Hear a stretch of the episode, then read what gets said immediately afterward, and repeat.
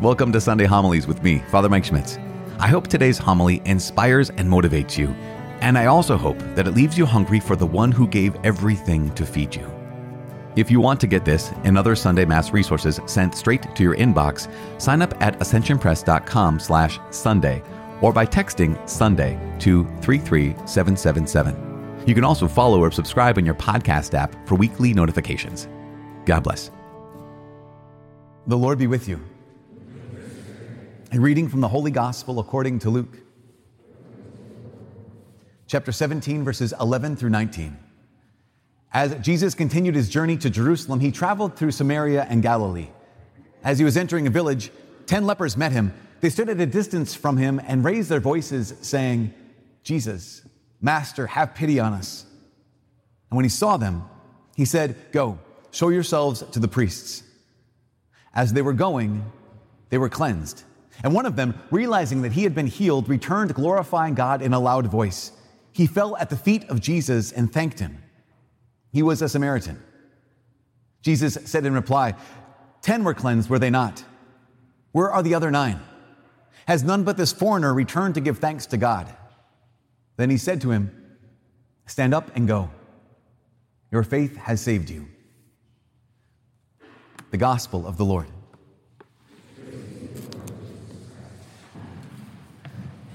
So I was talking with one of the students uh, earlier, a freshman, and you know, you kind of get to know someone, and you're just kind of asking them the normal questions you get to know people with. And uh, so I just asked, you know, so what's your major? And she was like, I, I don't know. okay, well, what do you want to do after college? I don't know. It's like, well, uh, what, what would you like to do after college? I don't know. I was like, well, what, what, are you, what are you interested in? I don't know. Just one of those things like, well, what are you doing here? Was kind of my next question. And she said, well, it's because I, she's like, well, it's because what you do. That's what you do. Just the next step, you go to college. So that's what I did. And, and that is, this, I'm not picking on her at all. Um, this is super common. It's, it's one of the reasons a lot of times we show up anywhere is because I'm here because it's what I'm supposed to do. I'm here because I'm supposed to be here. Um, it's just, this was the next thing. And that, that makes sense, right? So much of life, we know what to do. I mean, even when it comes to school, think about that. Like, okay, preschool, then kindergarten, after kindergarten, then first grade, then second grade, and then like, yeah, 13th grade, here we are. And then you get done with 16th grade, and like, I don't know what to do next. So grad school, 17th grade. That's just, it's, it's the next thing because why? Because I know what to do. And in fact, you know how to do it. Probably everyone here who's in college, you know how. You know what to do and you know how to do it. That's really, really good. The problem is that we can live our entire lives like that. We can live our entire lives just showing up and doing what we know to do and doing how we do it. Just we get up and what do I have this job? Well, I don't know. It's what I have. I know how. That's why they haven't fired me, or they haven't found out that I don't know how. But but that kind of sense is like, I mean, relationships. I don't know why I'm here. I just know what this is. I know how to do this. And when, it, and when it comes to church, when it comes to faith, this is one of the problems we can slip into. I know what to do. In last week we talked about this, right? We started a series last week about how easy it is to feel like I'm just going through the motions. Like when it comes to life in general, but when it comes to specifically our lives in Christ, when it comes to our relationship with the Lord, when it comes to this, what we're doing today in Mass, it can really, really easily feel like I'm just simply going through the motions. And I know what to do go to Mass on Sunday, I know how to do it. Like when you walked in, you knew all the moves, like genuflect, make the sign of the cross. You know all the lines, like I say, the Lord be with you. You know what to say. You know what to do. You know how to do it. There's this author, his name is Simon Sinek. Simon, he's also a, a speaker, and he talks about this. He, he highlights that this is how so many people live, right? They know what to do, they know how to do it. How many uh, corporations work this way? How many businesses operate this way? They know what they're doing, they know how they're doing this. But he says, but the great ones, the great individuals, the exceptional individuals, the exceptional organizations, the exceptional businesses, they don't just know what to do, they don't just know how to do it, they know why. In fact, he has a whole talk in a book called Start with Why. That if you don't just want to be like everyone else who just goes through the motions, what we have to do is not focus on just simply what do I do and how do I do it. We have to ask the question, why am I doing this? Why am I going through these motions? Because we, we proposed last week that, you know, the, the series isn't called Going Through the Motions, the series is called Growing Through the Motions. Because I like puns, A, and because B, that's one of the things. Like, this is what we have to do. And I know, I know that going through the motions, it can feel hollow, it can feel empty, it can feel meaningless, it can feel mundane. Because what do we do? How is, this is how life goes, right? You get up, you go to work, you come home, you go to bed, and then you get up and you go to work, you come home and you go to bed, and you get up and you go to work, and you come home and you go to bed, and then it's the weekend and you don't get up. You stay in bed. But on Monday, you get up and you go to work and you come home and you go to bed. It's this whole series, a whole cycle that we have of just lather, rinse, repeat. Lather, rinse, repeat. That's our entire life. And it can feel, again, so frustrating. There's something negative about going through the motions. Something negative about going through the motions. But think about, think about that lather, rinse, repeat. What do you do? What do you get when you lather, rinse, repeat? Yeah, you go through the motions, but you also get really clean hair. Like the motions work. That's, there's something negative about the motions, but there's also something necessary about the motions. Without them, we can't grow. With them, we actually can. And this is one of the reasons, right? This is one of the reasons why we need to know why. Why are we doing this? Because at some point, it will be difficult.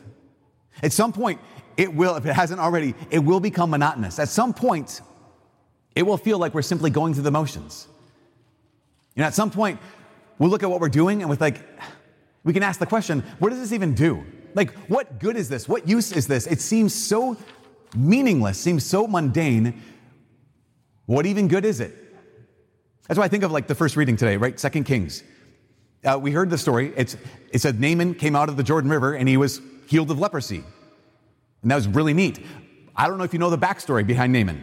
So I'll tell you. So the backstory behind Naaman is Naaman is a general of the Syrian army. He is an enemy of Israel, more or less. But Naaman is awesome. Like, Naaman is wealthy. Naaman is powerful. Naaman is successful. In fact, Naaman has an incredible, incredible reputation for being a pretty good guy. But Naaman had a massive problem. He had leprosy which basically means he had a death sentence hanging over his head. And, and all of his wealth and all of his power, all of his success, all of his being a good man could not do one thing to help him.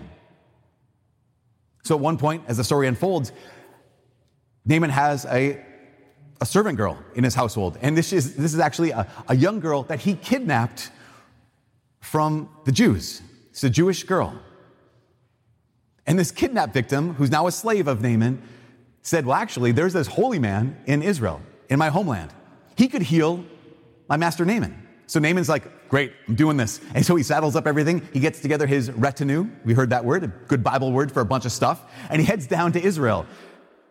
And as the king of Israel is sitting there coming, here's Naaman who says, Yeah, I'm here because I want to be healed from leprosy. And the king of Israel just freaks out. He's like, What? I can't heal leprosy. What am I going to do? He just wants to pick a fight with me. And that's when Elisha, the man of God, says, Listen, King, don't worry about it. I got this. Send him to me.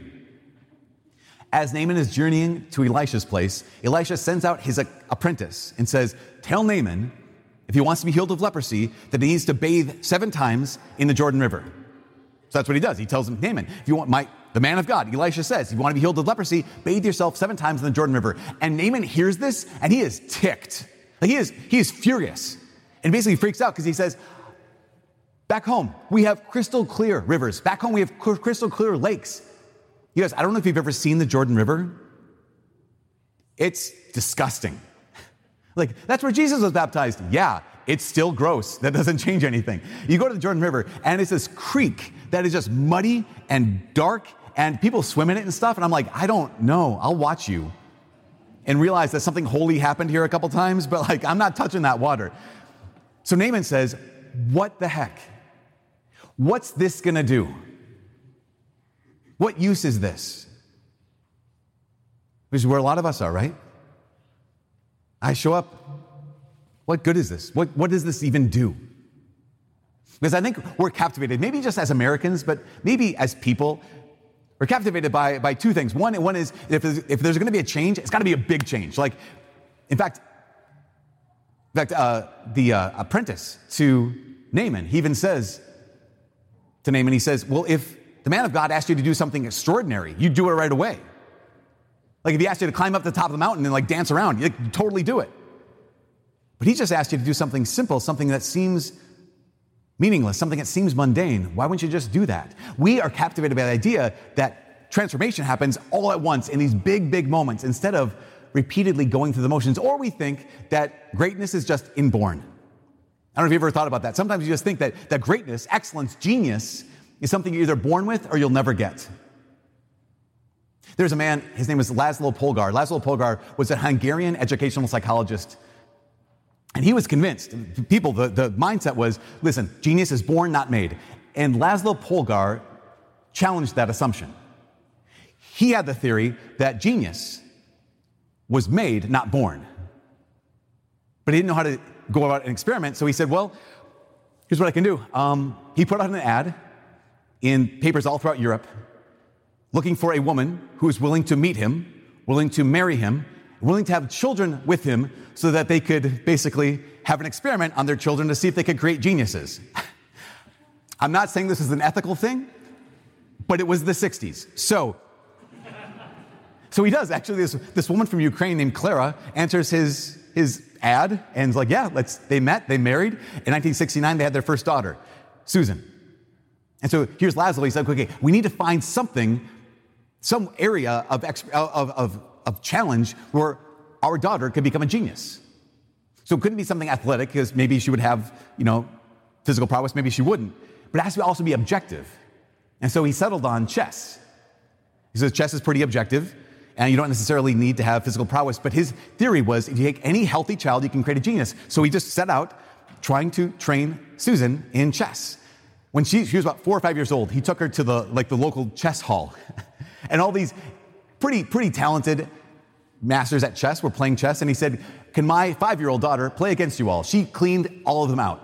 In fact, uh, Susan went on to become um, the first woman in history to win the World Chess Championship. She became the first woman in history to become a chess grandmaster. She became the first woman in history to win the chess triple crown. She incredible. Her next sister, next daughter, was born in 1974, Sophia. Sophia was the, she was like the black sheep of the family. She only got as good as, I think, um, maybe top 100 in the world. She at one point, she had this, this game she played against a, a number of chess grandmasters all at once. It was in the city of Rome, and they called it the Sack of Rome, where she defeated all of these chess grandmasters single-handedly by herself. is ranked as one of the top five chess games in history. But both Susan and Sophia were outstripped by their youngest sister, Judith. Judith, in fact, when you read about Judith, it talks about how there, there's not enough room. Every article I read about her says that you can't begin to describe all of her victories, all of her accomplishments, all of her achievements. Um, among those achievements, she was the youngest person in history at the time to become a chess grandmaster. She became a chess grandmaster at the age of 15 years and two months.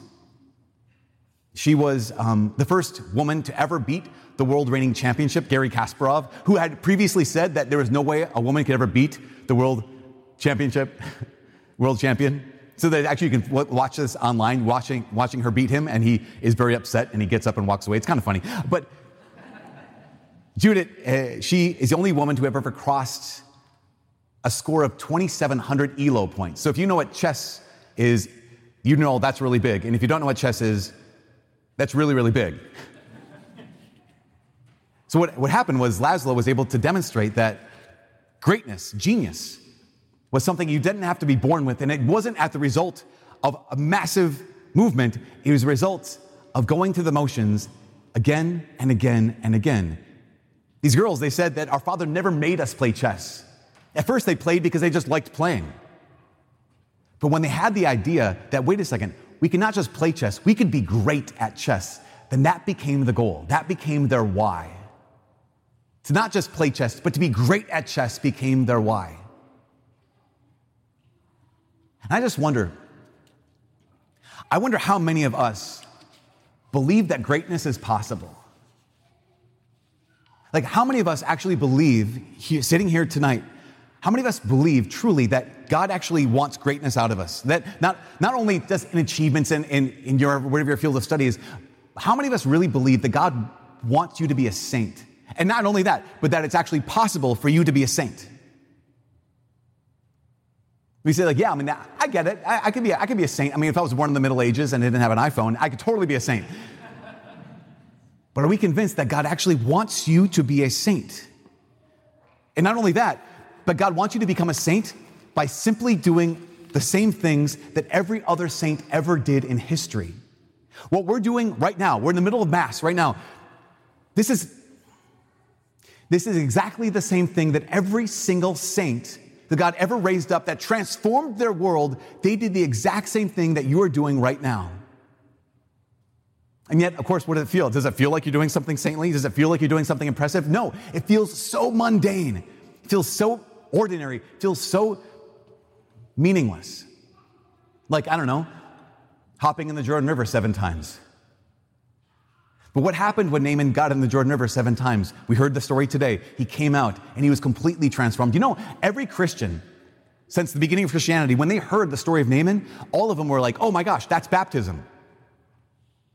This seemingly mundane, seemingly meaningless thing, the seemingly innocuous. I mean, have you ever seen a baptism? Every year we have people in RCIA and they go through the process, they're becoming Catholic and they get baptized at Easter Vigil. And it's one of those things you realize this is a huge moment. You say, you guys can't wait until Easter Vigil when you get baptized. And what happens? They stand right there, they kind of lean over slightly, and the bishop takes a little thing with water and says, I baptize you in the name of the Father, trickle, and of the Son, trickle, trickle, and of the Holy Spirit, trickle, trickle, trickle. And they stand up and they dab their forehead with a towel, and it's like, ta da!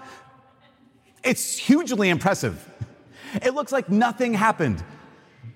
And yet, every time someone gets baptized, not only are they washed clean of original sin, not only are they made into a son or daughter of God, not only are they filled with the power of the Holy Spirit, they're completely transformed. And yet, on the surface, it just looks like a meaningless, meaningless action. Or I mean, even think about the other side. Think about going to confession. Again, remember Naaman. He has all this strength, all the power, all the success. He's a good guy, but he has one massive problem that he can't fix himself. And this is all of us when we go to confession. However blessed your life might be, however successful or powerful or fun or friendly, or how many people love you, when we find ourselves falling into sin, we realize there's something in me that I can't fix on my own. So what do we do? We go into one of these little rooms on the side. We say some words, and then the guy waves his hand over us. Like, am I done? Am I good? Am I? It doesn't, again, it doesn't feel like anything's happening. And yet, in that moment, not only are all of your sins wiped away, in that moment, not only are you completely reconciled to the Father and to the church, in that moment, you are given a special grace, a special strength to get up and move forward. But it feels like I'm just going through the motions. And lastly, here at Mass, we show up every Sunday. In fact, talk about duty, it's, it, every Sunday is a holy day of obligation. And because of that, it can end up feeling like we're simply going through the motions, just mundane and basic. Negative, but yes, necessary. But if you have a why, if you find a why to all of this, I'm telling you, I'm promising you, that going to confession will never, ever again feel like going through the motions. If you have a why, I'm telling you, I promise you, that going to Mass will never, ever again feel like going through the motions. So maybe here's a why. Um, I go to confession. Why? Because I know this heals me. So my why is I want to be healed. It's good why. Or maybe um, I go to Mass because I know that gives me life. I, and my, my why is I want to be filled. It's a good why. Maybe I go to confession, I go to Mass because I want to be holy. And so my why is I want to be holy. That's good. To want to be healed, to want to be filled, to want to be holy, those are all really, really good whys. But why did Naaman go into the water? Yeah, he wanted to be healed, but that's not why he went in the water. He went in the water because Elisha told him to. Even the, the 10 lepers, why did they go show themselves to the priests? They were on their way to show themselves to the priests because Jesus asked them to. And so, yeah, while I want to be healed, I want to be holy, I want to be filled, those are all good whys. The deepest why, though, the deepest why, the most powerful why, is actually a who. We're here at Mass. Why? Because at the Last Supper, on the last night, his last night on earth before he died, Jesus took bread and said, Take this, all of you, and eat of it. This is my body. took a chalice filled with wine. Take this, all of you, and drink from it. This is my blood. Then he said, Do this. Why are we here? Because he asked us to be here. And again, that can, we can fall back into duty, we can fall back into obligation. That might feel like a trap, or, or maybe it feels like love. How many people here have ever seen the movie The Princess Bride? Okay, okay, good. Cultured. We're cultured. Wonderful. So the movie The Princess Bride opens up with his grandfather who's reading his grandson who's sick a storybook. The story is called The Princess Bride. So then as he starts telling the story, it opens up on the two main characters. The female protagonist's name is Buttercup, and the male protagonist, he's the farm boy, his name is Wesley. And as the story begins, Buttercup keeps telling Wesley what to do. And every time Buttercup tells Wesley what to do, you know, farm boy, you know, fetch me this. Wesley always responds with three words. What are they? As you wish. Farm boy, make me some tea, as you wish. Farm boy, put some logs on the fire, as you wish. Farm boy, fetch me that pitcher, as you wish. And then it says, the day came though, when Buttercup realized that every time Wesley was telling her, as you wish, what he was really saying was, I love you.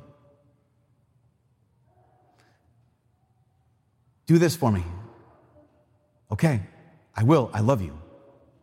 Do that for me. Okay. As you wish. I love you.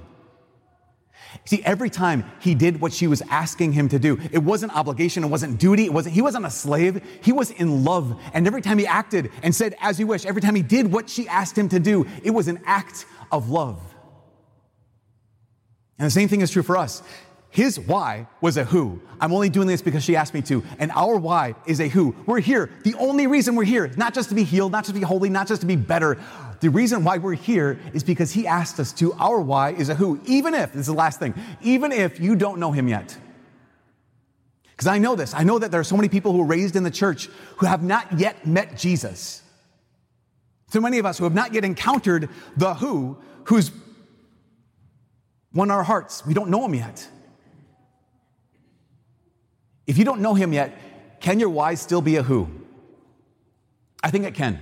I was talking with a woman recently, and she said that, you know, she was, when she was growing up, she, um, like, physical activity, physical fitness wasn't really a big thing in her life. And when she got to college, one of her Bible study leaders had asked her, okay, God willing, if you ever have kids someday, do you want to have to be stuck on the sidelines just watching them do their thing? Or would you rather be out there with them, being present to them and, and moving and living and acting with them. She really thought about that. Yeah, would I rather, if I don't live a life of health, I, I will be stuck on the sidelines. But if I actually change some of the way I, I live, then I'll be able to be there with my kids, be present to them. And so, because of that, she started watching, just being attentive to what she ate.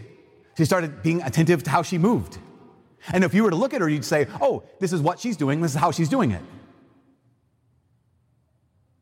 But you'd miss the point because it wasn't what she was doing or how she was doing it, it was who she was doing it for, it was why she was doing it. Her why were whose who had not yet even been born. She had not yet met her whose. And yet, those whose who are in her future were powerful enough wise to change her entire life. And so, if you find yourself here tonight, you're like, I don't yet know Jesus. Can he be my why? Yes. And this is the, as I said, last thing. You know, we're, we're asked to come to Jesus in the sacraments. We're asked, He asks us to come to confession. He asks us to come to Mass. And we show up and we do what we know to do. We do it how we know to do it. But our why has to be a who. That I'm here because He wants me to be here, that you're here because He's asked you to be here. So we show up and we do these seemingly meaningless, seemingly mundane things, knowing that they're actually meaningful actions oriented towards a worthy goal because the goal is Him. Because the why is love. And we know that we can actually grow through the motions because our why is a who.